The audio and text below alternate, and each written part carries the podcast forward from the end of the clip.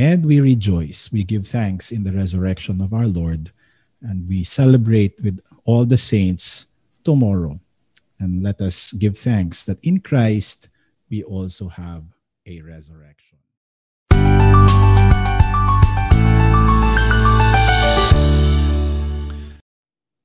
First Corinthians fifteen. Now I would remind you, brothers, of the gospel I preached to you, which you received, in which you stand, and by which you are being saved, if you hold fast to the word I preached to you, unless you believed in vain.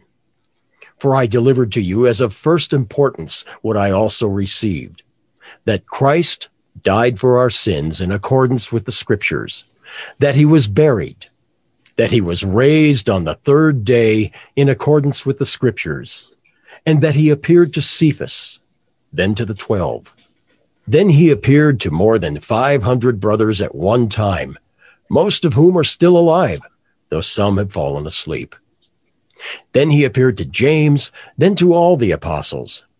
Last of all, as to one untimely born, he appeared also to me. For I am the least of the apostles, unworthy to be called an apostle, because I persecuted the church of God. But by the grace of God, I am what I am, and his grace toward me was not in vain. On the contrary, I worked harder than any of them, though it was not I, but the grace of God that is with me. Whether then it was I or they, so we preach, and so you believed. Now if Christ is proclaimed as raised from the dead, how can some of you say that there is no resurrection of the dead? But if there is no resurrection of the dead, then not even Christ has been raised. And if Christ has not been raised, then our preaching is in vain and your faith is in vain. We are even found to be misrepresenting God, because we testified about God that he raised Christ, whom he did not raise, if it is true that the dead are not raised. For if the dead are not raised, not even Christ has been raised. And if Christ has not been raised, your faith is futile and you are still in your sins. Then those also who have fallen asleep in Christ have perished.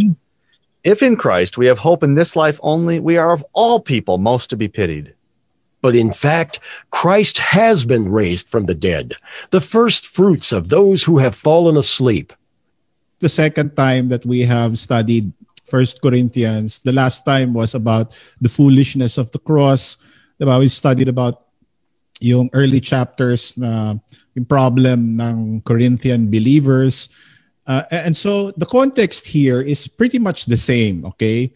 So First Corinthians, although late chapter na ito, this is already chapter fifteen. So the context is pretty much the same. The situation, the reason why Saint Paul was writing this letter to the Corinthian believers is basically the same. Okay, so uh, kung naalala nyo, uh, Paul was writing this letter in response to a report uh, from a member of that church, uh, si Chloe, and about all the kinds of problems. So they, the Corinthian was, um, all these problems that they were experiencing, no? Or they had sexual immorality, they had uh, quarreling among the members in the church, divisions, they were, um, you know, the lawsuits, and so on and so forth. Daming problema. So di ba yun ang uh, context, yun ang reason bakit nagsulat si San Pablo. And he has every right to do that because Saint Paul was the one who planted the church in Corinth. He was there eighteen months and he was able to establish that church, and then of course may mga sumunod na mga pastor. But but then it was very concerning to hear about all of these problems. Um, so if you remember, yung first study natin sa Corinthians was all about the cross, the foolishness of the cross, and why Jesus had to be crucified. So that was chapter one and also chapter two, okay? So a- anything and everything about the cross, the foolishness of the cross, the power of the cross uh, to those who believe, that is in chapter one, because Paul lays the groundwork. He establishes, no, Corinthian believers. Bago tayo pumunta sa mga problema nyo, tandaan muna natin itong basis, or you know, um, yung pinaka-main foundation natin. And that is the cross. That's why in chapter one and chapter two, Chapter two, he discusses he discusses it even more thoroughly, no, yung centrality of the cross uh, in his message. And in chapter fifteen, um, he emphasizes on the resurrection. This is very important, both, no, chapter two and chapter fifteen. Uh, una, chapter two, of course, hindi lang um, life tips or business tips ang binigay ni San Pablo. It was not just any kind of message. It's a divine message. It was about the gospel of Jesus Christ. And in chapter fifteen, anong makita natin dyan? He deals with the resurrection. And itong chapter fifteen, medyo mahaba-haba, mahaba-haba ito, no? I think there are like um, fifty verses to this uh, chapter. But it is basically divided into three parts. And for our study, uh, first part, pag-aralan natin verses one to eleven and then twelve to twenty. Now, I wanted to continue sana, pero ano eh, medyo mahaba na. Basta ang first part, verses one to eleven, it emphasizes the resurrection of Jesus. The resurrection of our Lord. And in verses twelve to fifty-eight, well, that's, yeah, fifty-eight, it talks about our own resurrection. So if you want to know more about the resurrection, just go to First Corinthians fifteen and read the whole chapter. And so, ang, ang placing nito is also interesting. Chapter two, cross. Chapter fifteen, resurrection. Uh, if you have your Bibles there with you, how many chapters ang chapter, I mean, how many chapter, how, yeah, how many chapters are there in First Corinthians?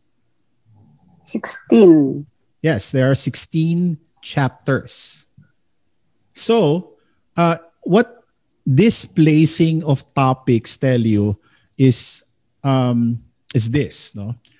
It tells us that parang sinandwich ni San Pablo yung mga topics, the problems in the church, by two bookends that are very important. The first bookend is yung cross, uh, the suffering and death of our Lord Jesus. And then chapter fifteen, of course, he finishes off by Uh, telling us or emphasizing the resurrection of our Lord Jesus. So para siyang bookends, and in between are different topics. Oh, and um, ano lang yan, parang makita lang natin yung format ni, ni San Pablo. Second Corinthians, hindi masyadong mahaba. In Second Corinthians, Paul uh, sort of defends his apostleship kasi kini-question yung pagiging apostle niya. But we focus now on chapter fifteen. No? Uh, Paul has to emphasize teaching on the resurrection. Bakit? No? Because some Corinthian believers questioned the resurrection. Okay? Uh, hindi yung klaruhin natin ito. We have to uh, be clear-cut about this. They believed in the resurrection of Jesus. Okay? Uh, they, when, when itong nandito sa slide, some Corinthian believers questioned the resurrection. It was not the resurrection of Jesus that they were questioning. Okay? But it was their own resurrection. So they believed na si Jesus, yeah, he resurrected from the dead. Pero may problema sa kanila na paniwalaan, problema yung paniwalaan nila na sila kung mamatay, babalik sila sa lupa, lilibing sila, no? And later on the last day, mare-resurrect sila, mare-restore yung body nila, free from uh, infirmities, weaknesses, pain, and all these kinds of things. That is what they did not believe. Okay? So, dalawa yun. Jesus' resurrection and our own resurrection. Kaya nga kung titingnan nyo yung chapter fifteen, even in any English Bible, yung uh, pag-separate or pag-section eleven verses lang ang, ang tungkol kay Jesus eh, yung resurrection. And then you have cha, uh, verses twelve hanggang fifty-eight para uh, turuan ni San Pablo yung mga Corinthian believers about our own resurrection. But of course, ang resurrection natin can only happen because in the first place, Jesus resurrected. Okay? So that was their problem. Um, sa ating panahon ngayon, uh, marami pa din ang hindi naniniwala na hindi talaga uh, nabuhay muli ang ating Panginoong Hesus. Marami ang hindi naniniwala sa resurrection. And the idea also of our bodies being resurrected on the last day, to some, is a myth. Okay? So, mas worse pa sa Corinthian believers. At least, ang Corinthian believers, they believed in the resurrection of Jesus. But there are some people uh, sa ating panahon ngayon, and you will be surprised. No? I'm going to tell you all about this later. But there are people who even call themselves Christians, but they say that the resurrection did not really happen. Okay? Na hindi talaga nangyari. And these are coming from people who supposedly have studied the scholars, ah, the, the scriptures. Uh, they're considered biblical scholars, but they don't believe in the resurrection. So, uh, sa atin, yan ang problem. Sa kanila, buti na lang sa kanila, naniwala sila na ano um, si Jesus nag-resurrect. But still, ang implication is if if you believe that Jesus resurrected from the dead, pero hindi ka makapaniwala na tayo'y mare-resurrect din on the last day, then may problema yung ating pananampalataya. Somewhere along the way, there is a cog that, you know, Um, blocks the the gears from running. Uh, there's something wrong with our faith system. No? So, eto ang problema ng mga Corinthian believers. And it was very alarming because uh, Corinthian believers, they were the first ones uh, that Paul established. But dalawa ang sources ng kanilang um, doubting. Okay? There were two sources of influence ng kanilang hindi pani, hindi pagpaniwala about their own resurrection. And by the way, yung picture, si Plato yan, the Greek philosopher, and but the first influence that they had was Judaism. Okay? So, the first one is yung Pharisees, they believed in the resurrection. Okay? Naniwala yung mga Pariseo sa resurrection. The Sadducees did not believe in the resurrection. Okay? So, and the Sadducees, eto yung mga elite. Kung elite na yung Pharisees, the Sadducees were, uh, sila itong mga mas mataas pa sa Pharisees. They were what you would probably consider as the ultra-conservatist, uh, conserva, ano ba yun? Conservative sa kanilang panahon. They did not go beyond the oral traditions. Ang sa kanila, yung Torah lang talaga, yung first five books lang talaga, dun lang talaga sila nakafocus. Uh, probably yung mga prophets, yung influences of um, the writings of the prophets, hindi na nila tinitingnan as part of scriptures. And the Sadducees, because of that, did not believe in the resurrections. Uh, they rejected also the notion of yung the idea na may angels, no? Meron sa inyo na nag-comment na we will uh, maganda mag-study tungkol sa angels. And yes, you can study that uh, about the doctrine of angels later on. But the Sadducees, they did not believe in angels. They did not have the notion of yung spirit, no? So paano yan? Holy Spirit, spirit eh, no? But the Pharisees naman, they acknowledged these things. They believed in these things. So the Pharisees also believed in the resurrection. The problem is, of course, they rejected Jesus. So yun ang pinakamalaking issue sa kanila. But that is the influence of the Corinthian church. No? Uh, marami sa kanila, mga Jewish Christians, of course, this is in Corinth, malayo na sila sa Jerusalem. but they had Jewish lineage. Um, kasama siguro sila sa mga na-scatter nung panahon ng resurrection, I mean persecution. So um, they had these influences in their midst. No? So siguro yung iba naniwala, pero yung iba uh, towards the Sadducees. Another influence that they had was from Platonic uh, dualism. Okay?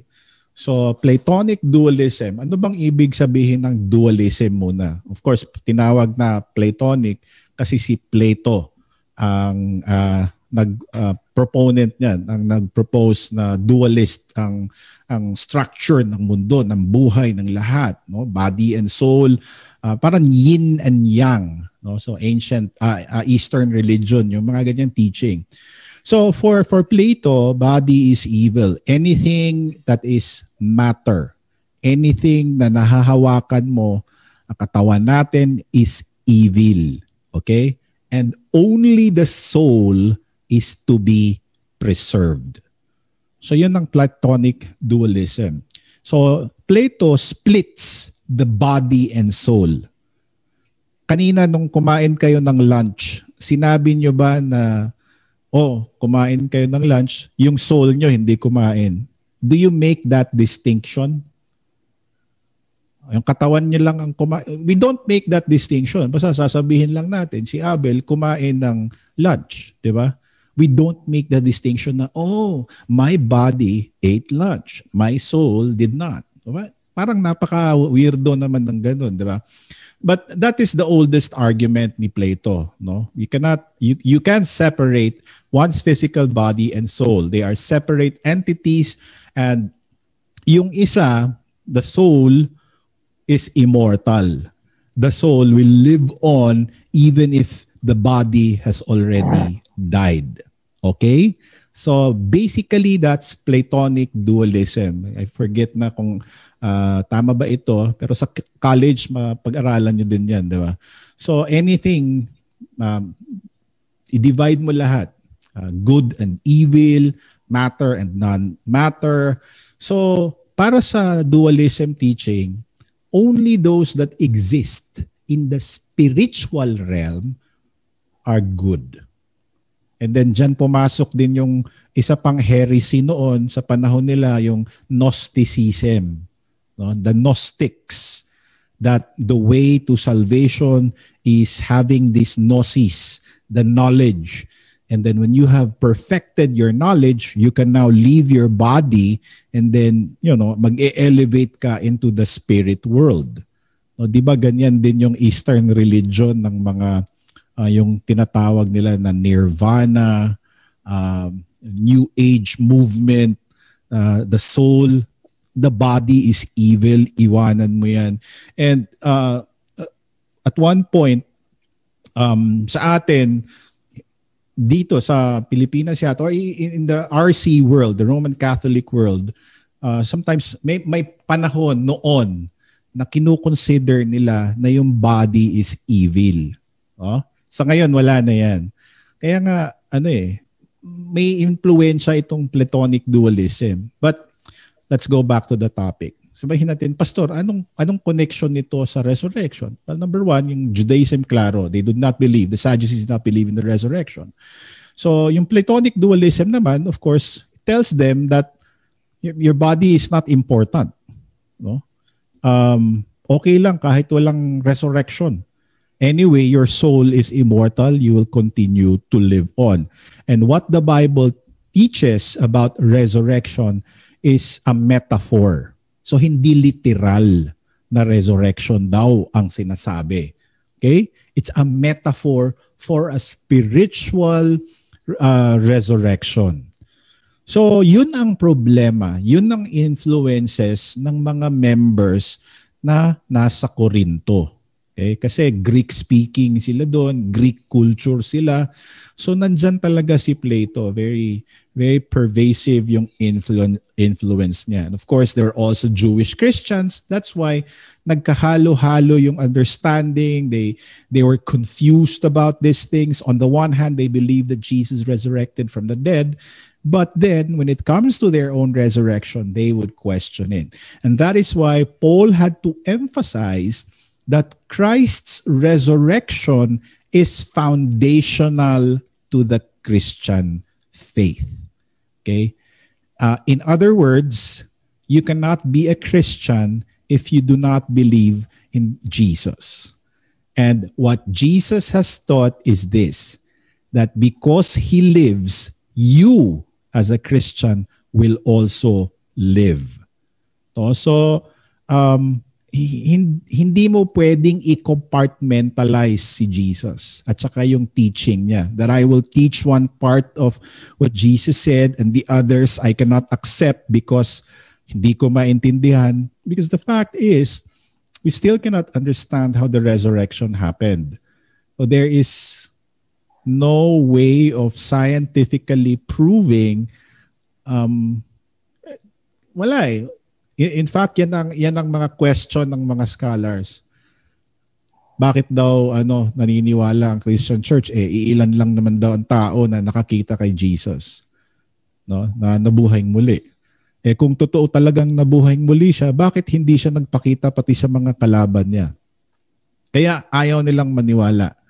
Uh, maraming mga theories about these things, no, na bakit ganito, baka ninakaw ang katawan ni Jesus, uh, baka hinimatay lang siya, hindi talaga siya namatay, no, na ano lang, nag-faint, uh, the swoon theory. So marami, marami. But Paul emphasizes in verse seventeen, which we will cover in our study, that the resurrection of Jesus is what validates everything, no? Uh, the cross is what saves us. Sacrificial death of our Lord Jesus on the cross is what redeems mankind. That was yesterday, Good Friday, and now Jesus is in the womb. No? But the resurrection is what confirms, what validates the sacrifice of Jesus. It tells us what? That his sacrifice has been accepted by the Father. Kaya nga sabi sa verse seventeen, no, tong uh, First Corinthians seventeen, fifteen seventeen, if Christ has not been raised, your faith is futile and you are still in your sins. So, um, if you do not believe in the resurrection, then your faith is in vain. But, Pastor, naniwala naman yung mga Corinthian believers. Well, Paul still had to remind them about the resurrection of Jesus. Kasi nga sabi ko sa inyo kanina, may problema yung faith system nila, faith in the resurrection, because they believed in the resurrection of Jesus. Pero in their own resurrection, they did not believe it. Perhaps they were still believing on some superstitious beliefs and so on and so forth, no, mga ganyang klaseng paniniwala, no? So Paul had to remind them, no? And in verse one and two, eto na yung actual text natin, sabi ni San Pablo, I would remind you, brothers, of the gospel I preached to you, which you received, in which you stand, and by which you are being saved. If you hold fast to the word I preached to you, unless you believed in vain. So, first things first, sino ang founding pastor sa Corinth? Si San Pablo. It was he who first proclaimed to them the gospel. Kaya nga sinabi niya dito, I would remind you of the gospel I preached to you. So who taught them about the importance of the death of our Lord Jesus? Who taught them about the, you know, the resurrection of our Lord Jesus, the ascension of our Lord Jesus? Sino yung nagturo sa kanila? Si San Pablo. No? Ito yung sinabi niya, I would remind you of the gospel I preached to you. And Paul preached about the death, suffering, death, and resurrection and ascension of our Lord Jesus Christ. So that is the gospel that they have heard. So parang there was a one time in the seminary na siguro hindi nyo napapansin ito, no? But most of the time, yung Bible studies natin and even the sermons of your pastors, they parang cyclical yan, umiikot yan, pabalik-balik yan. But every time na bumalik yung similar topic uh, or similar text, There's always a new insight na makukuha nyo. But aside from that, there are things na parating yung nakakalimutan. Parang nawawala na. No? Like sa atin, Lutherans tayo, lifelong Lutherans. But if I ask you, can you tell me the six chief parts of Luther's small catechism? I don't know how many would be able to recite it. No? May award pa naman sana kung ibigay. No? Diba? The point is, kailangan natin paulit-ulit na pagpapaalala. Ang salita ng Diyos ay iba. Hindi ito katulad ng mga panatang makabayan na kahit grade one pa natin na ala, na memorize, hanggang ngayon alam pa natin, at least some of us. No? But the Word of God, kahit araw-araw, it's kaya nga tinawag Living Bible. Buhay ang salita ng Diyos. No? At of course, nandyan din ang demonyo na kinakain, inaatake niya yung pag-aaral ng salita ng Diyos. Daming mga problema. And sabi nga ni Hani, no, eh, anything that pertains to God, eh, medyo mahina ang pick up, no? Sabi ko, "But kaya pag ganito, ganito?" Sabi niya, eh, sabi ni Hani, eh, "Hindi talaga ano yan sa mga tao kasi para sa Diyos yan eh." Sabi ko, "Kung para sa demonyo, ano, pupunta lahat ng tao."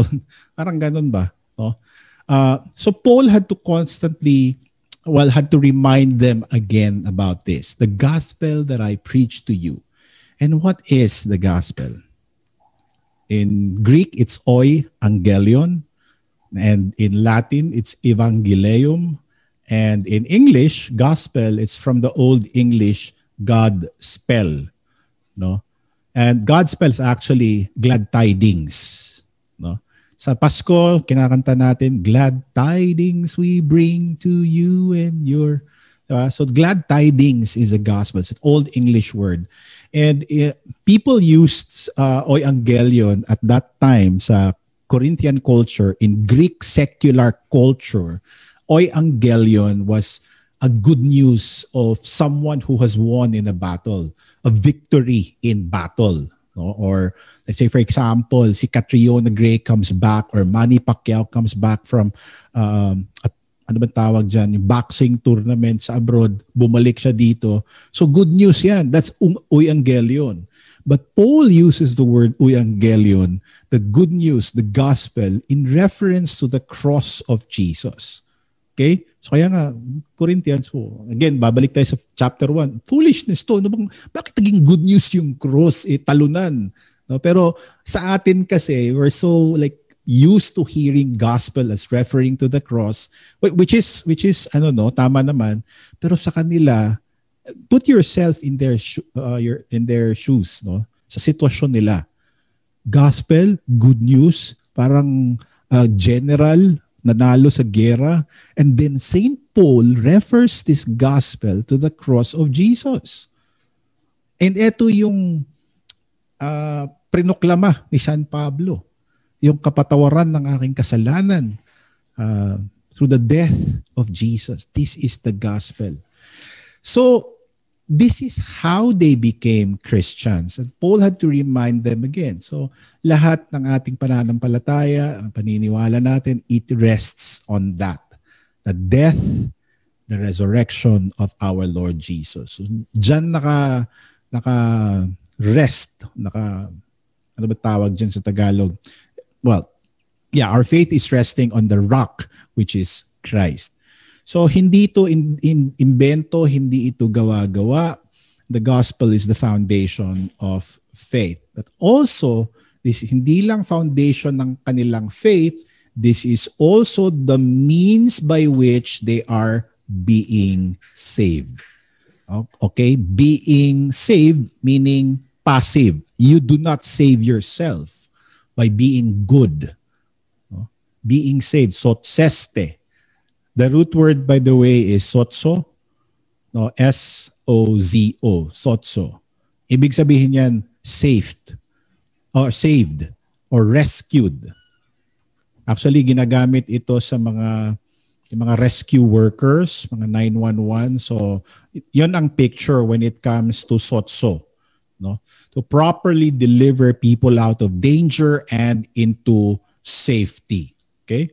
So, yan ang, ang, ang idea ng word. So, seste, being saved.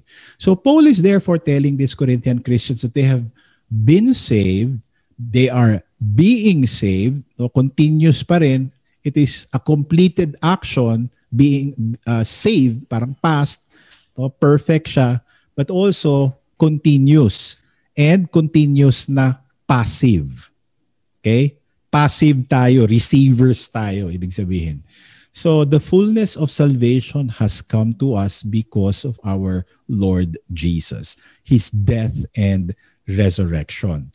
So, and Paul says, no, by which you are uh, and by which you are being saved, the gospel, if you hold fast to the word I preach to you. Okay?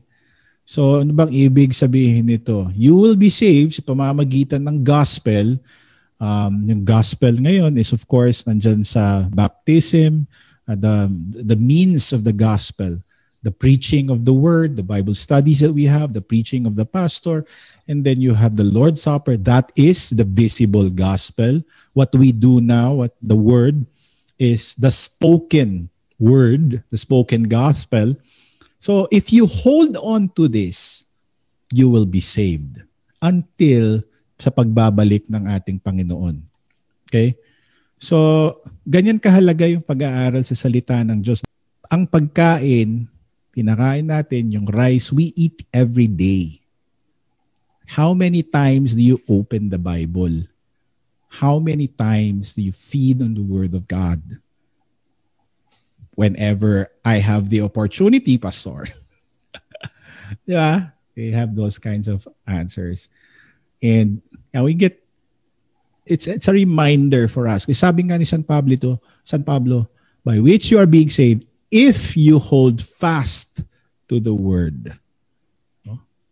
So, if you hold fast to this, maliban na lang kung hindi matatag yung pinanghahawakan yung salita ng Diyos. O, unless you believed in vain. In, in Cebuano, it says, maluwas ka mo kung magpabilin ka mo sa Ebanghelyo if you remain in His Word.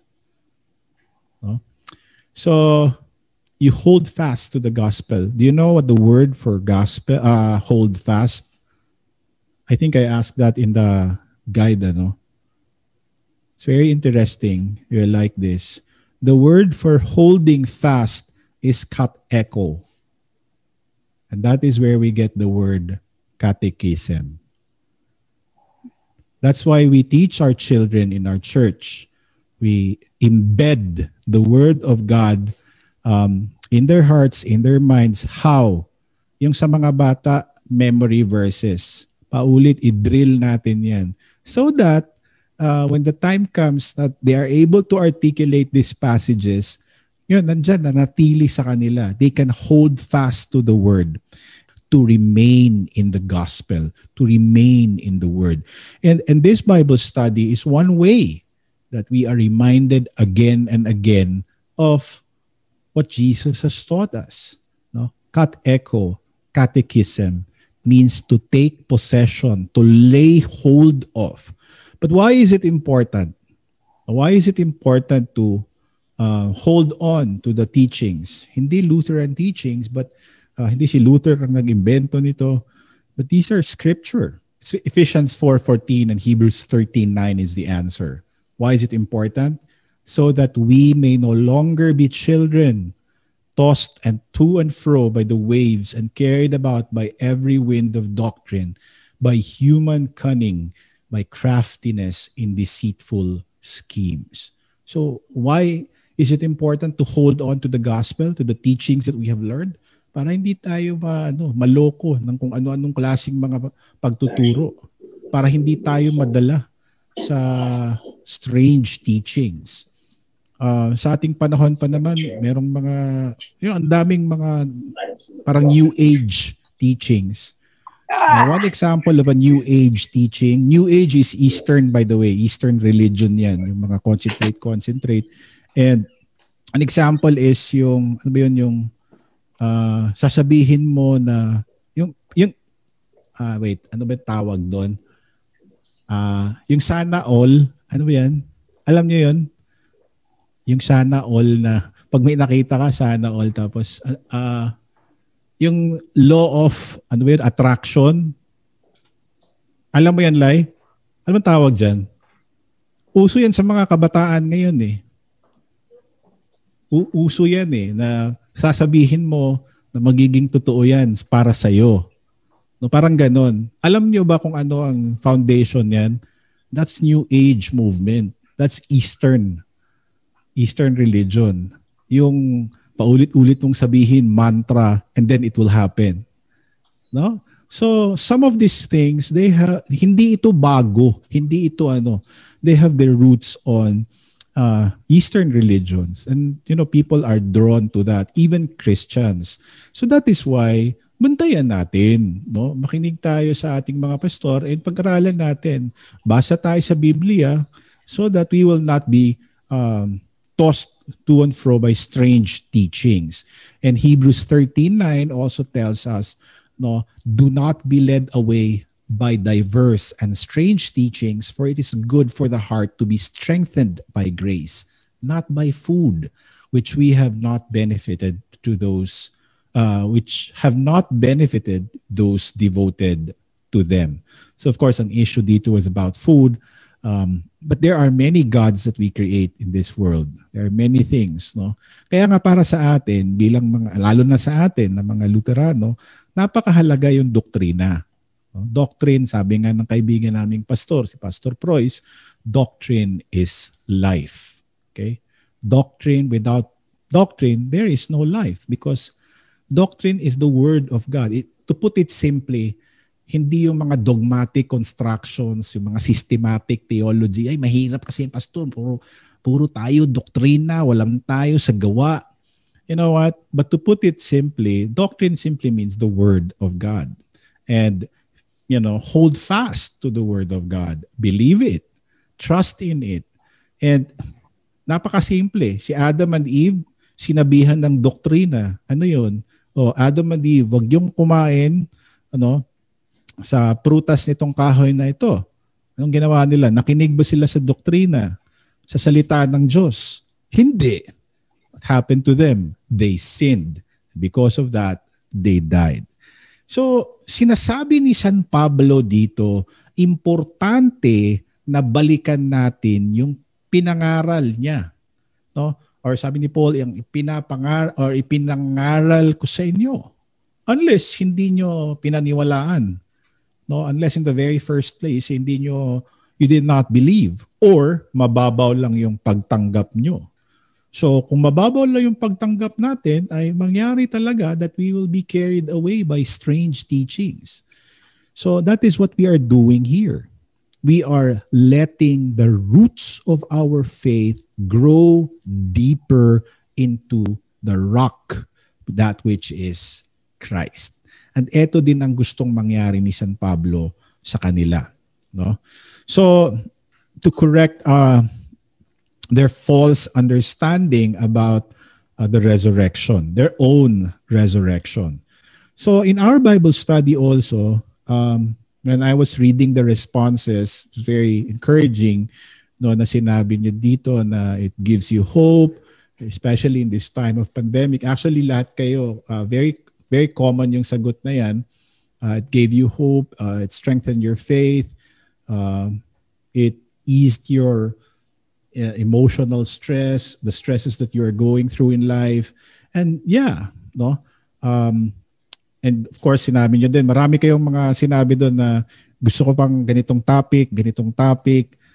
And that is the purpose why we study the Word of God. No? To sometimes to cut our hearts, pasakit, but also to heal our hearts. It is to strengthen our faith. And so the gospel that you have heard last year in our Easter Sunday service, eh ganito din naman ngayon eh. But it's always new. So yun ang sinasabi ni San, Fa- San Pablo, hold fast to it. So the gospel is emphasized again and again. Okay? So this is important for Paul. And in verse three, he says, for I delivered to you as a first importance of what I also received. Okay? So binigay niya kung ano din niyang natanggap niya. Ano daw yun? That Christ died for our sins in accordance with Scriptures. That He was buried. That He was raised on the third day in accordance with Scriptures. Okay? And then He appeared to Cephas. Of course, that's Peter. Then to the twelve. Then He appeared to more than five hundred brothers at one time, most of whom are still alive, though some have already fallen asleep. Then He appeared to James, then to all the apostles, and last of all, as to one untimely born, He also, He appeared also to me. So it's very easy to follow yung ano ni uh, Paul, ano? Sinasabi niya dito. The issue is resurrection. Uh, sinabi natin na uh, marami sa kanila did not believe. Some believed in the resurrection, in their own resurrection. But it was important that they believe in their own resurrection. Kasi sayang lang, then they would be fearful of what will happen kung mamatay sila. They have no hope beyond the grave. Their hope ends in the grave. No? Isipin nyo, lahat ng mga mahal nyo sa buhay, no, na nauna na sa atin, kung walang resurrection, kung hindi totoo na merong resurrection para sa mga nananampalataya ni Kristo, kay ni Kristo, ano mangyari sa kanila? Will we ever see them again? Hindi na. Sasabihin nyo, hindi. They, they still exist. Yeah, spirit. May mata ba yung spirit? Wala, spirit nga eh. Pero ano yung sinabi ni, San pa, uh, ni Job in the Old Testament? With my own eyes, I will see the Lord, the last day. So, napakahalaga nito na maintindihan nila. No? So verse three, sinabi niya, this is a matter of first importance. No? I delivered to you as of first importance. First priority. No? Bakit? That we are saved through Jesus. That they are saved. Nandyan yung word na saved. Because it talks about our salvation. Okay? So that's why it's very important. First priority para kay San Pablo. And all doctrines in the Scripture converge in one doctrine. And that is Christology. It's always about Christ.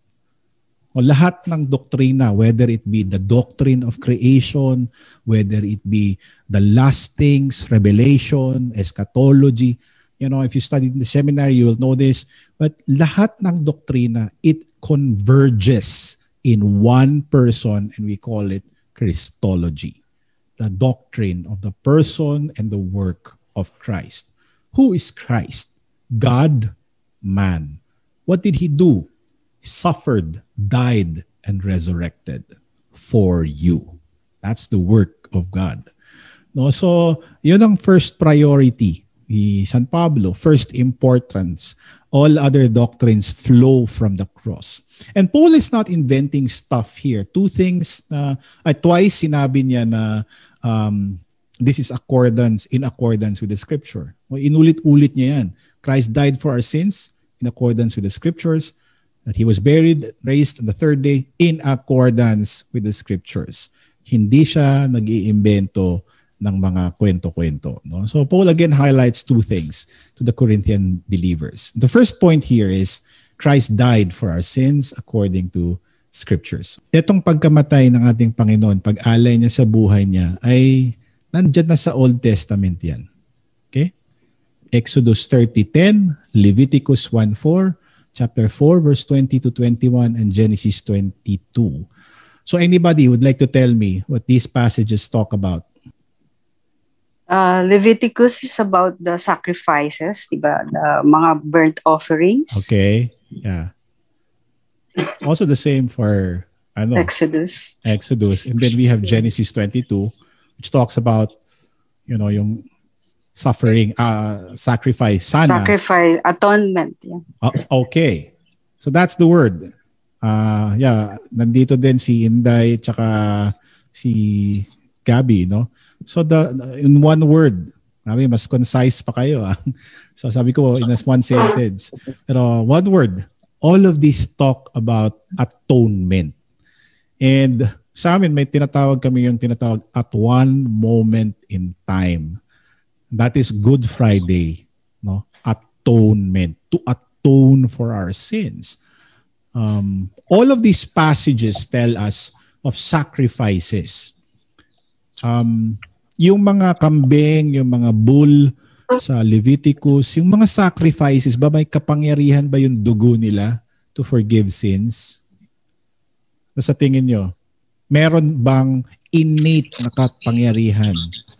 Wala. Wala. Wala. Oh, wala. It's, eh. Actually, rin ba sinaarak eh, katabi itong blood sa sheep nga, itong Passover rin ba? Well, yeah, Passover. Ah, katong sa pas- Passover, di ba? Nga nung mm-hmm. wala, ah, ang katong ay mga ah, blood sa ilang pirtahan, hindi sa angel of death. Kaya nga tawag Passover because if the angel of death sees the blood on their doorpost, oh. the angel will pass yeah. over. Okay. It's it's it's a foreshadowing of future kay blood of Jesus. Yes, it's the, it's a foreshadowing of the blood of Jesus. Pero yung blood na ni sprinkle ni Moses, lahat ng yon. Ang tanong ko kasi, may innate na power ba yon? Sabi ni Ate Bel, wala. Of course, anong purpose nila? It foreshadows Jesus. But why did it forgive their sins? Because, ano, inalaw ng Diyos. No? Oh. God permitted them to sacrifice animals uh, for the forgiveness of sins. Pero hindi ibig sabihin na yung dugo na yun, meron talaga siyang no kapangyarihan na dahil sa dugo na parang na-discover na-discover lang ng Diyos. Hindi. Dahil sinabi ng Diyos, then it becomes the means by which their sins are forgiven. So kahit hindi pa dumating si Jesus, their sins were truly forgiven. Okay? But also, it foreshadows the perfect sacrifice and the perfect blood that was shed on the cross. Kaya nga sa atin, ang Passover natin is Jesus, the Lamb of God who takes away the sin of the world. Okay? The reality, the perfect sacrifice is Jesus Christ. But yes, ang Passover, um, yun, mag-ano sila, uh, katay ng lamb without blemish or spot, and they would, ano, um, put the blood on the doorposts. Sa Monday, Thursday, anong ano yon? Anong okasyon yon? Passover yon. So di ba parang may transfer from the foreshadowed yung sa uh, Passover sa Old Testament into the reality. The lamb that was going to be slain in Monday, Thursday eh si Jesus. Okay? So yun ang connection. Hello, Rev. Yeah. Oh, ang ang, ang adla ko, Rev, ba? Yeah. Ang sa katong katong mag-burn offering o katong mga offering ba nga, sacrifice ng animals, kung kinsa tong nagbuhat ato, ang yarang sala mo ma mapasaylo. Di ba, Rev? Correct. First kang Jesus, tanan yun. Correct. So, so, yeah, so what Benji said is that who offered the sacrifice, eh, yung kasalanan lang niya. So that's why marami ang mga tao that they go to the temple to offer sacrifices for their sins. But there is not one sacrifice for all. No? One time, big time. So si Jesus yun. That's why nandyan na sa uh, New Testament. Kaya nga, um, in the Old Testament kasi paulit-ulit eh. In the Day of Atonement, every year. Imagine that tayo. You want to go to Israel, the time of lockdown, delikado, pandemic, they cannot, you know, offer sacrifices for their sins. Diba? So that's that's the thing, uh, paulit-ulit. Si Jesus, one time. And in Romans five nine, we are justified by the blood of Jesus. Okay? So yung sinasabi ni San Pablo, we are no longer, unlike in the Old Testament, you know, blood of animals, it was the blood of animals, now it's the blood of Jesus. First Corinthians five seven talks about Christ being our Passover, the Paschal Lamb. Pascha meaning sacrificial lamb. No, hindi lang yun para sa mga ilang tao, kundi para sa buong, hindi nga lang para sa mga Hudyo eh, no? Hindi para sa buong mundo. And that's the point of Benji, no? The wages of sin also tells us in Romans six twenty-three. That is what we deserve, di ba? Yung death is what we deserve. But what have we received?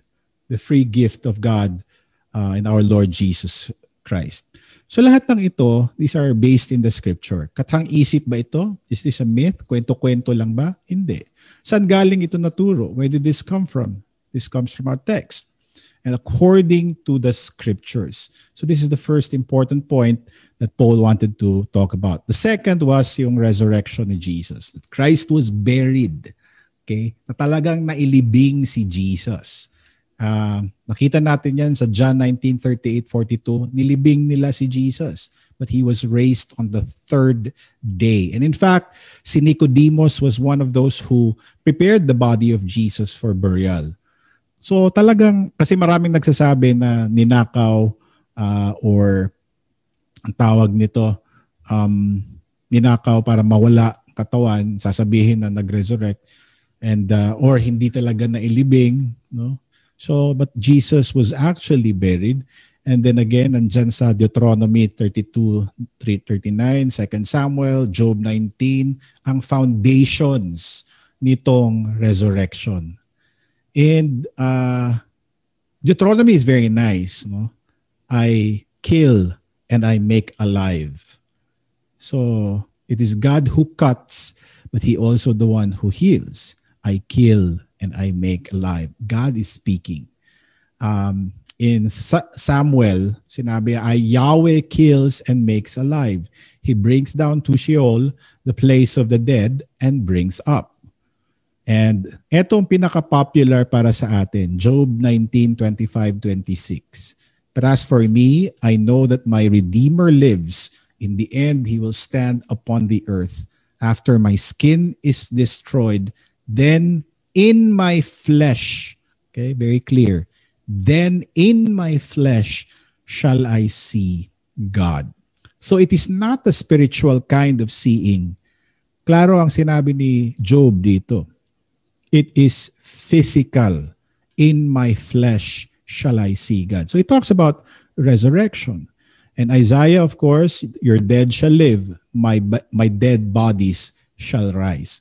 So if you read this and connect it to the resurrection, you will see that the resurrection has already been, again, um, binapakita na.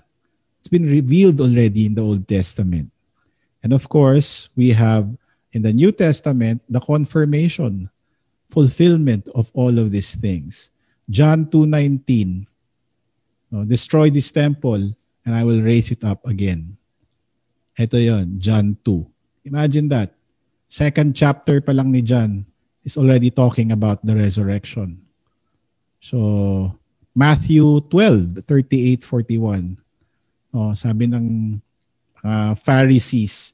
Matthew twelve is about when Jesus healed or cast out a demon, and the Pharisees wanted to confirm.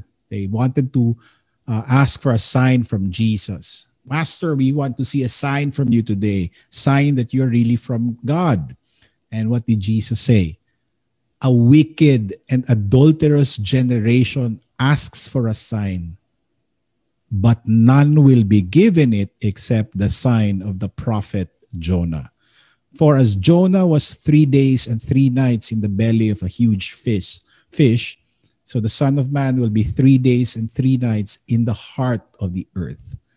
So they were confused when Jesus said this, but now it's clear for us. Diba? Matthew sixteen.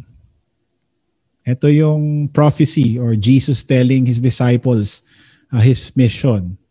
Uh, from that time on, Jesus began to show uh, to show His disciples that He must go to Jerusalem, to suffer many things, to suffer at the hands of men, to be betrayed. Uh, the elders and the chief priests will will kill Him, but on the third day be raised. Okay? So, point number two of Paul, gawa-gawa ba ito? Hindi. All of this has foundations in the scripture, fulfilled in the New Testament, and Iilan lang itong mga passages na pinag-aralan natin na nilagay dito. These two points are very important. This is what constitutes the gospel. And Paul emphasized it again and again. Why? Gawa-gawa? Hindi. Because this is the gospel and this is according to the scriptures. Okay? And there were also many witnesses. No? So according to Paul, to whom did the resurrected Jesus appear to? Andiyan na. Marami. Maraming mga witnesses. No? Sino dyan? Si, si Peter.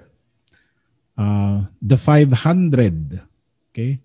So five hundred mga disciples din ito. Then the twelve, you have all of these passages here. Luke twenty-four, John twenty. Um, wala kayong tanong dito, bakit the twelve?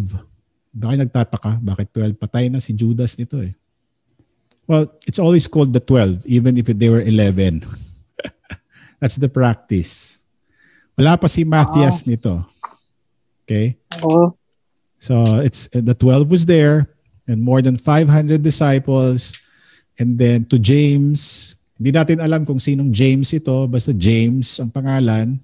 Uh, James ba na kapatid ni John or James na, na si Alphaeus, anak ni Alphaeus, or there was another James. But regardless, the James saw Jesus. And kung ito ang disciple, eh, di kasama din siya sa twelve. No? Lahat ito. And ito mga passages na to, John twenty, nineteen, twenty-three.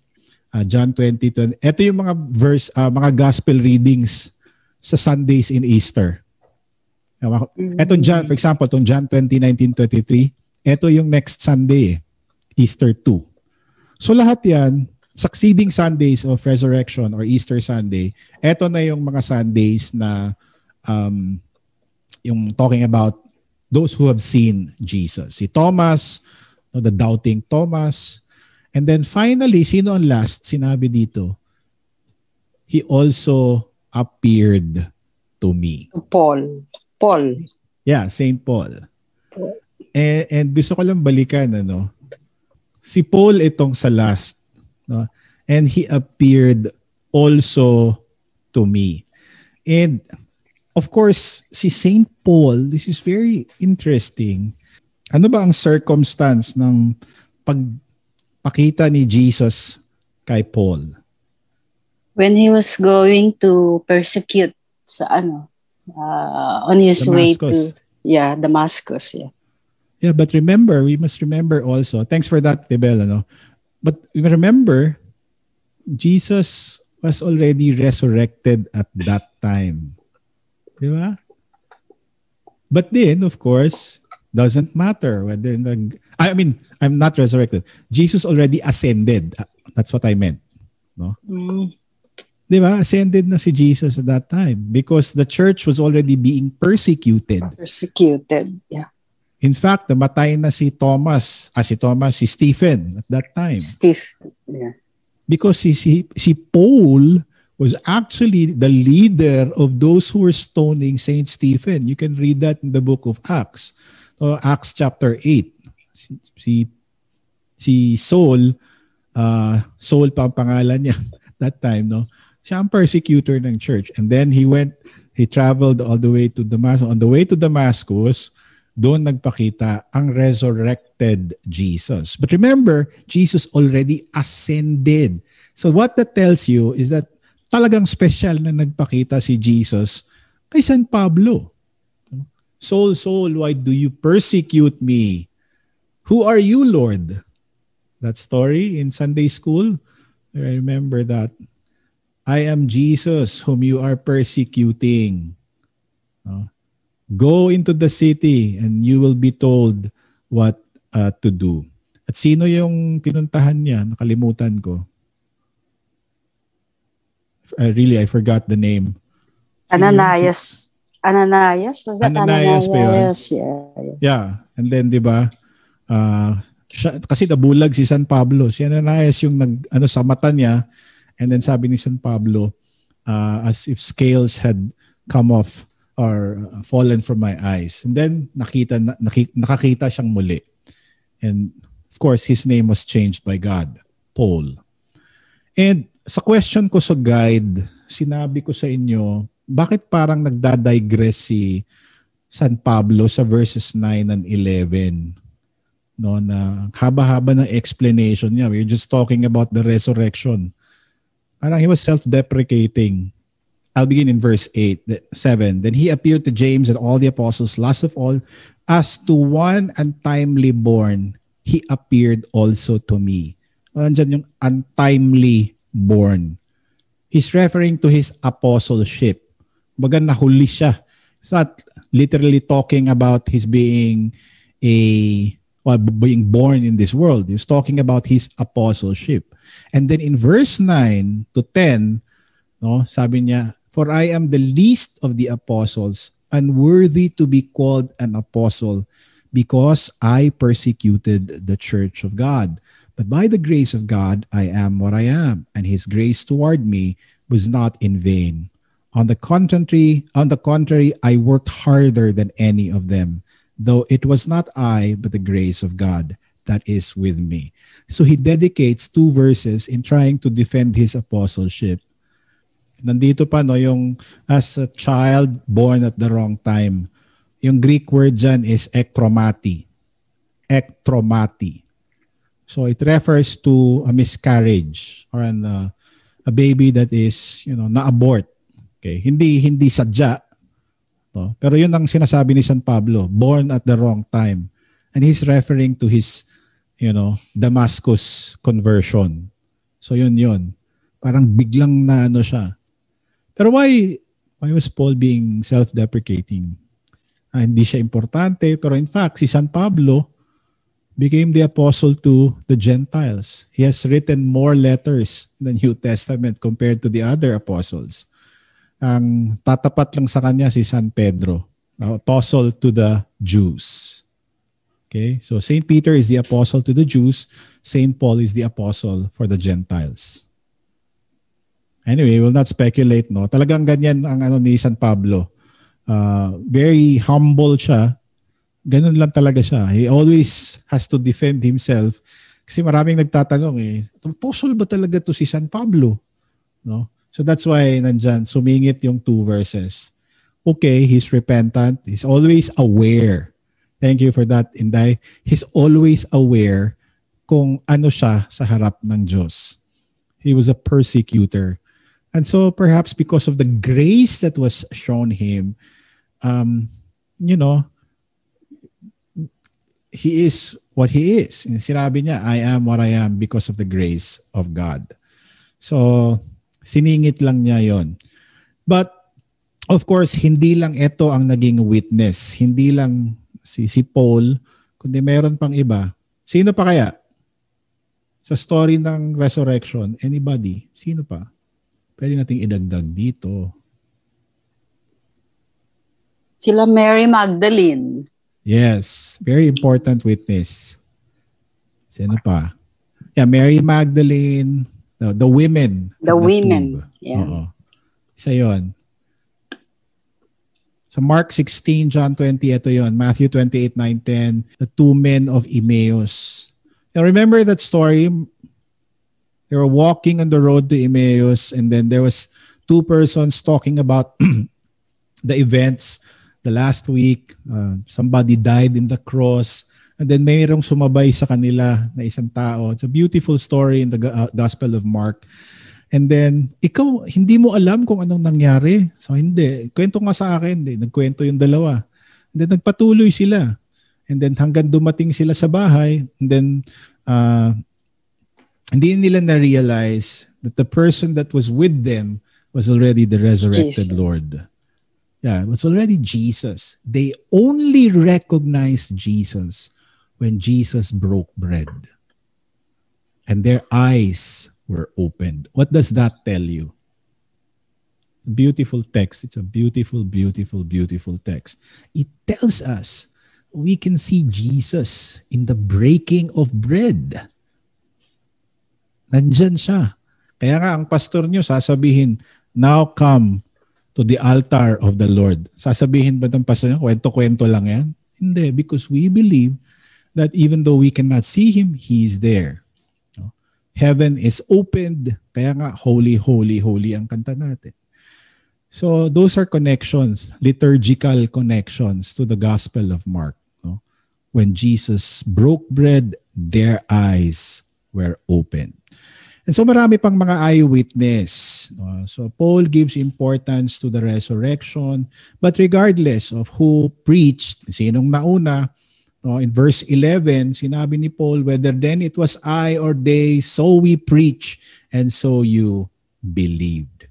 So doesn't really matter. Okay? So kung sino man, kahit sino, importante, we preached Christ, His death, and His resurrection. So now, if Christ is proclaimed as raised from the dead, how can some of you that there is no resurrection of the dead? Okay, ito na. Ito na yung problem. Magta-transition na sila sa kanilang hindi pagpaniwala na mayroong resurrection para sa sarili nila. If Christ is proclaimed as raised from the dead at pinaniwalaan nila ito, di ba? Naniwala ang mga Corinthian believers. Paano, Pastor? Di ba sabi kanina, by we, ay, this is the gospel which we preached and by which you were saved and by which you stand. So naniwala sila. Ang question nila, how can some of you say, uh, some of you say that there is no resurrection of the dead? Meaning, yung resurrection of the dead para sa kanila. Okay? So bakit ilan sa inyo hindi naniniwala sa ano, resurrection? So bago tayo pumunta sa kanila, sa ating panahon dito tayo. Modern scholars say that resurrection is not grounded on historical reality but is really based on a myth. twenty-first century na. Sa kanila, first century pa yon.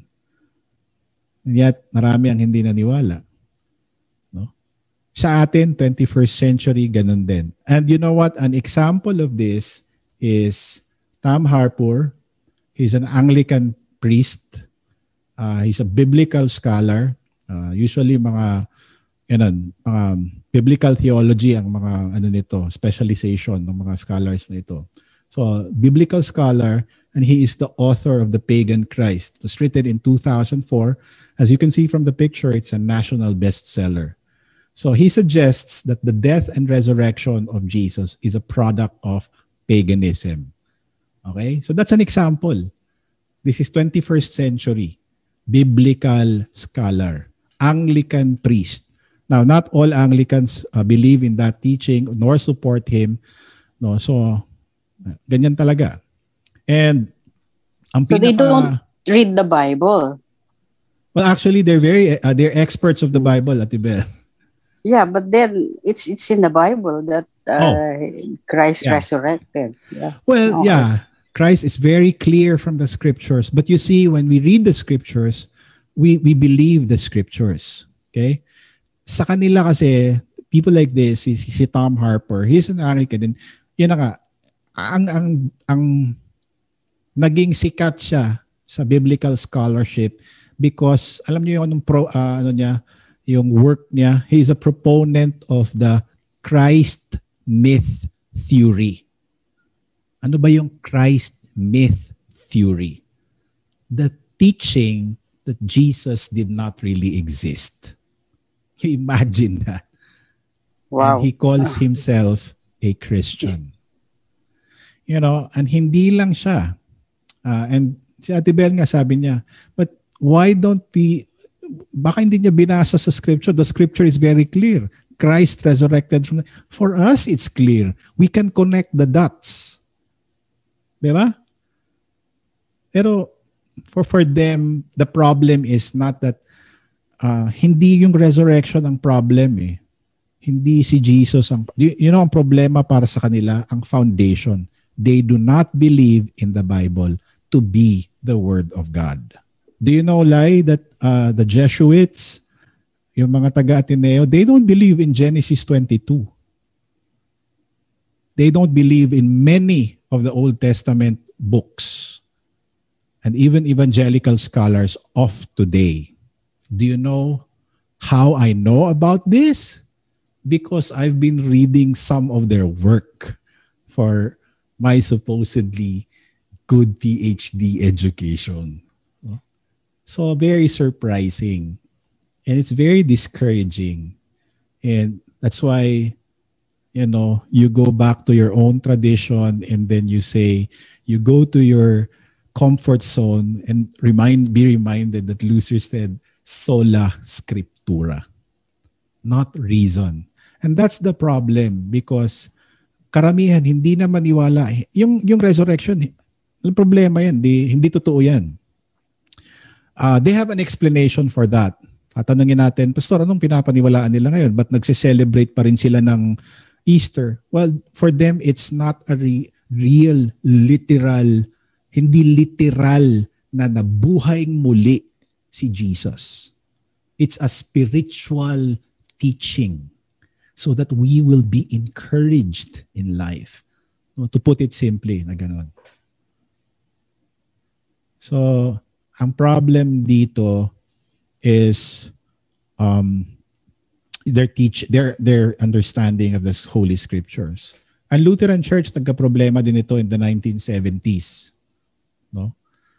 Hindi lang dito. In the nineteen seventies in the U S, yung may dalawang grupo sinabi, ang Biblia ba salita ng Diyos or naglalaman ng salita ng Diyos?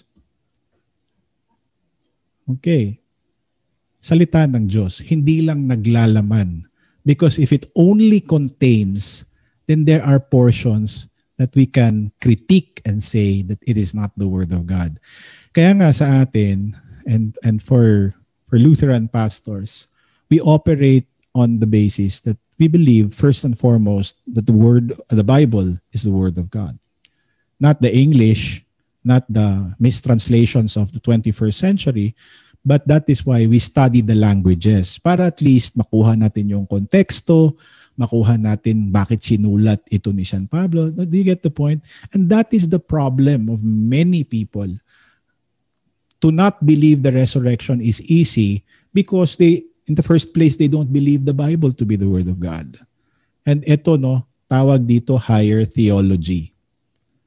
So, for us Christians, the resurrection is an article of faith. We do not debate it. We simply believe it.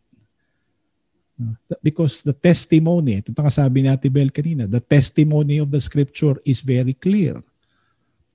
So, that's a problem. Most modern theologians, tandaan nyo ito, most modern theologians reject the Bible as the inspired Word of God. They view it Uh, the same way as they view the works of Shakespeare, uh, yung, sino ba nagsulat ng Shakespeare? Yung mga literary works, ganyan, ka-level ang Bible dyan. Hindi siya Word of God. So, faith and reason equal. Sa Lutherans, faith nasa taas, reason is below. No? So, reason is a servant of faith. And so therefore, the resurrection of Jesus is not just a myth, but Jesus himself is a myth. Kathang isip lamang. Nakakalungkot, no? Um, kaya bantayan natin, ang mga libro na binabasa natin, New Age ba ito? We should be very sharp in understanding what this, uh, what a book or what a teaching is all about. And no, so believe that what Jesus is said said about his resurrection also means that we will also be resurrected. Okay? So, para sa mga Corinthian believers, they believe that, yeah, okay, we will live forever, but not in resurrected bodies. So, problem pa rin. Ang sinasabi ng Biblia, yes, you will be raised back on the bodies that God has created you in the first place. Wala nang sakit na bodies. Merong resurrection. Okay? But what if? No? What are the implications if Christ has not been raised from the dead? What is the consequence? Hypothetical question. What if hindi nga muling nabuhay si Jesus? What is the consequence? What if Christ has not been raised from the dead? So walang silbi. Ito na, from verse fourteen to nineteen, walang silbi ang aming mga pagturo sa inyo. Sana nagpatuloy na lang ako sa business administration na kurso, na lang sa seminary. kung hindi muling nabuhay si Jesus. Preaching, oops, preaching is in vain. Okay? And then the apostles would be misrepresenting Christ. Now, misrepresenting here in in Greek is uh, pseudo-martyres. Pseudo, uh, pseudo, pseudo-martyres. Pseudo-martyrs. Ibig sabihin, they would be false witnesses. They would be lying. The apostles would be lying. All the witnesses would be lying. And if Christ has not been raised, then lang silbi. Worthless ang inyong ano, pananampalataya. Mas mahal pa yung nineteen seventy-two na piso na merong gold kesa sa faith kung hindi muling nabuhay si Jesus. Itong pinakamasaklap din, you know, you are still in our sins. Without forgiveness, we have no hope of being restored in a right relationship before God. Ano pa? Those who have fallen asleep in Christ have perished already. My father, my grandmother, no, they have all died in vain, and they will. I will never see them again if Christ has not been raised from the dead. No? Those who have fallen asleep is, by the way, a euphemism for death. Ibig sabihin namatayan. Because some people will say, well, hindi talaga namamatay. Iba, ibang grupo naman yun nagsasabi na wala talagang death. They just fell asleep. No, it's actually death. It's a uh, koimetentes in Greek. Meaning, you know, the, those who have died. Okay? And what if Christ has not been raised from the dead? Verse nineteen, tayo ang pinakakawawa ng mga tao.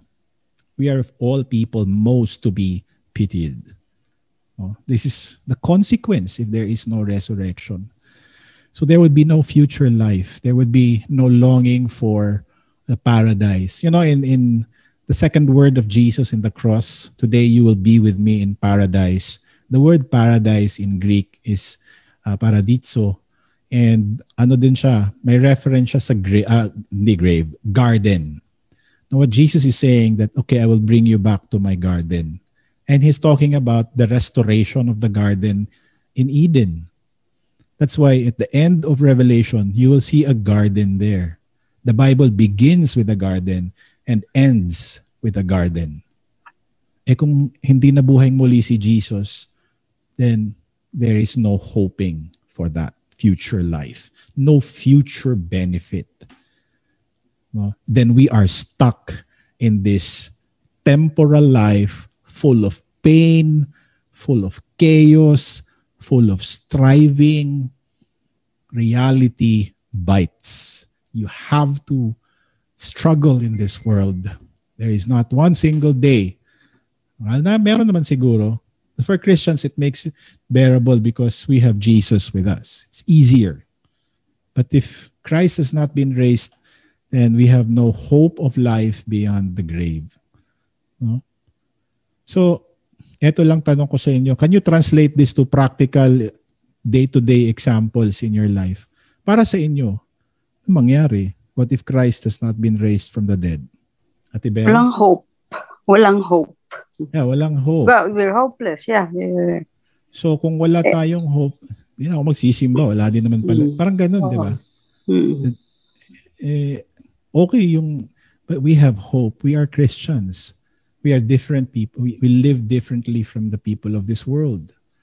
When somebody dies, uh, kung sa Cebuano pa, magminatay ba ta? Ano ba ang Tagalog ng magminatay o cry? We, we cry like without hope. No. We cry, we grieve, but we also have hope. We know that there is a resurrection. But if Christ has not been raised from the dead, then yan ang mangyayari. Diba? Yeah, we, we live, la, uh, ano ba to? Eat, drink, and, and live, and be merry. For tomorrow, oh, you'll all die. Oo, oh, yan na yung ano. Yeah. Diba? So yun ang magiging goal natin sa buhay. Oh, oh. We become hedonistic people. Uh, we only want what is the best. You know, we, we long for, kasi ang, ang, ang heaven o ang the best is here eh.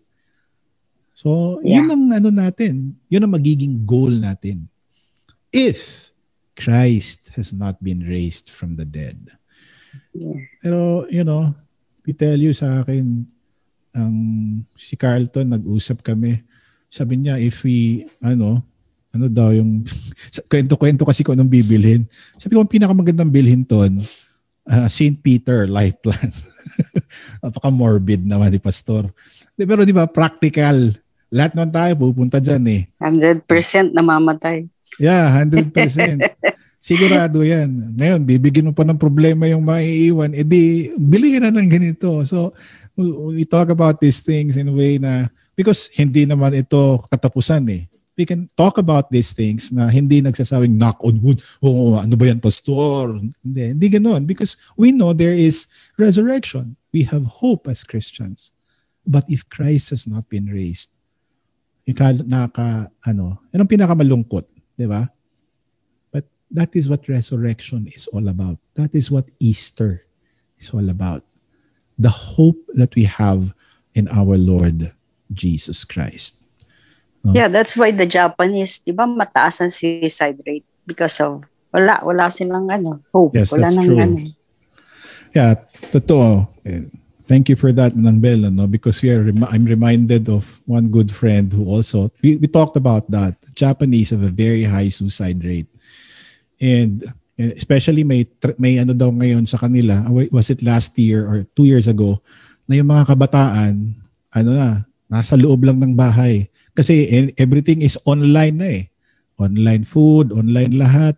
So doon lang sila, nakakulong lang sa kwarto nila. And they stay up, playing games, interact with the world through their internet, through the, you know, virtually. And somehow it affects the way that they think and how, parang nagiging socially ano sila um hindi handicap, no, and they're not able to pro, hindi na sila ano to process their own emotions, and that sometimes ends in, you know, suicidal tendencies. So yun ang sa Japanese, but of course the absence of hope, the absence of faith, the absence of God uh, can lead to things like that. But verse twenty tells us, si San Pablo, ito yung gusto niyang ipaabot sa mga Corinthian believers. But in fact, Christ has been raised from the dead, the first fruits of those who have fallen asleep. So, ito yung kino-confess natin every Sunday like the Apostles' Creed.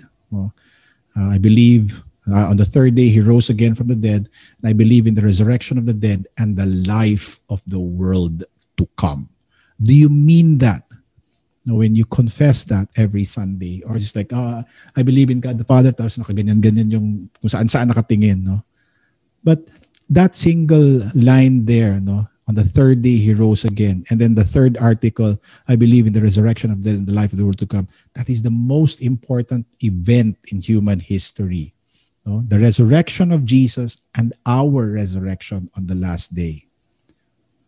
So, Jesus, because of His resurrection, He has become the first fruit of those who have fallen asleep.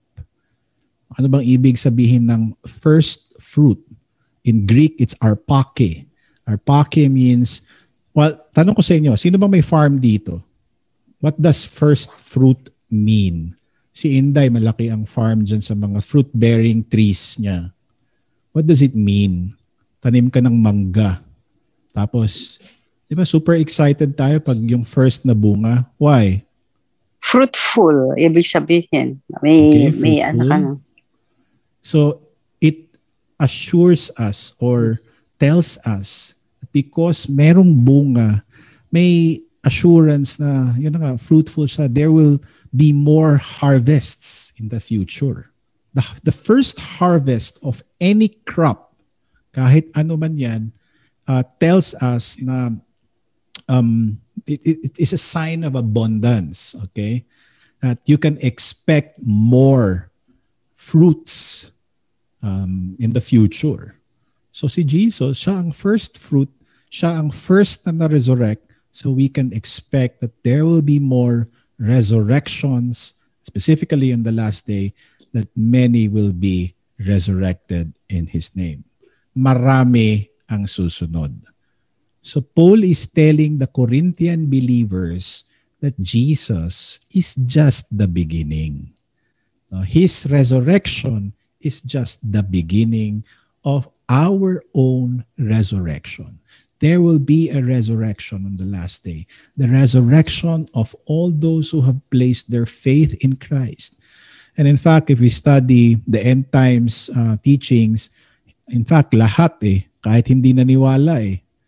No, even those who do not believe will be resurrected. Mauuna nga lang yung naniwala kay Jesus. The believers will be resurrected first. And ang, ang masaklap, yung mga hindi naniwala kay Jesus, walang pananampalataya, may katawan pa rin sila. So may katawan pa rin sila sa impyerno. So yun ang masakit. This is what is meant here by the first fruit. There will be more harvest in the future. So what Paul is saying here, that the suffering and death and resurrection of Jesus is the cornerstone of all Christian doctrine. Um, physical death is there, but also physical resurrection is there also. It is of first importance to the Christians. Because Jesus died, we also died with him. But because he also resurrected, we also will rise with him on the last day. Nauna lang si Jesus. So, uh, ang tanong ngayon, of course, we now come to our discussion. What is, what, what, is this important for you? What does the resurrection mean for you? Beyond all this theological jargon, itong napakahirap na mga terms na ginamit ni Pastor, Pastor, ano bang ibig sabihin simply para sa uh, yung resurrection? Sa inyo, ano bang ibig sabihin ng resurrection? Easter. Para sa mga bata, Easter Sunday is what? Easter eggs, Easter egg hunt. But you are not children anymore. So what does the resurrection mean to you? Why is it important to you? No? Is it necessary? Eto, tanong ko sa inyo din, can we have a Christianity without a resurre- without the resurrection? Yung so, what does the resurrection mean for us? Marami. It gives me hope that when I die, I will be raised back from the dead. It gives us hope that no matter how hard life here in this world is, there is a better place that God has prepared for us. Because no matter how beautiful our um, homes in this world is, it will still rot. We still have to constantly maintain it, and you know, things like that. Um, the hope that there will be no more sorrow, no more sickness, no more COVID, no more pain, and also the hope that we will see our loved ones again, those who have died in the faith. So the hope is the best is yet to come. No, that is our hope. So, and even if we die, we will see Jesus on the last day. Not just spiritual seeing, physical seeing. That we will actually see Jesus. No? And that is so exciting. That's something to look forward to. That's simple. It's very simple, but it's very deep and it's very profound. So, uh, I'm sure na marami pa kayong maisip um, tungkol sa resurrection. But, yeah, ito yung ibig sabihin ng resurrection. So, let us continue to meditate on this. Uh, napaaga naman yung study natin sa Easter. Tomorrow pa yung Easter Sunday. Um, but let us reflect. Jesus died for you yesterday, on Good Friday, and today, study about the resurrection. And uh, galing sa ating mga puso, from the bottom of our hearts, let us, you know, bring our alleluias to God, our Father in heaven, for sending His Son into the world. We thank Jesus for the obedience that He has shown. And you know what obedience and following God looks like? Alam niyo kung ano itsura ng being obedient to God? And following God, look at the cross. That is what obedience looks like. Obedience even unto death. And we rejoice. We give thanks in the resurrection of our Lord. And we celebrate with all the saints tomorrow. And let us give thanks that in Christ we also have a resurrection.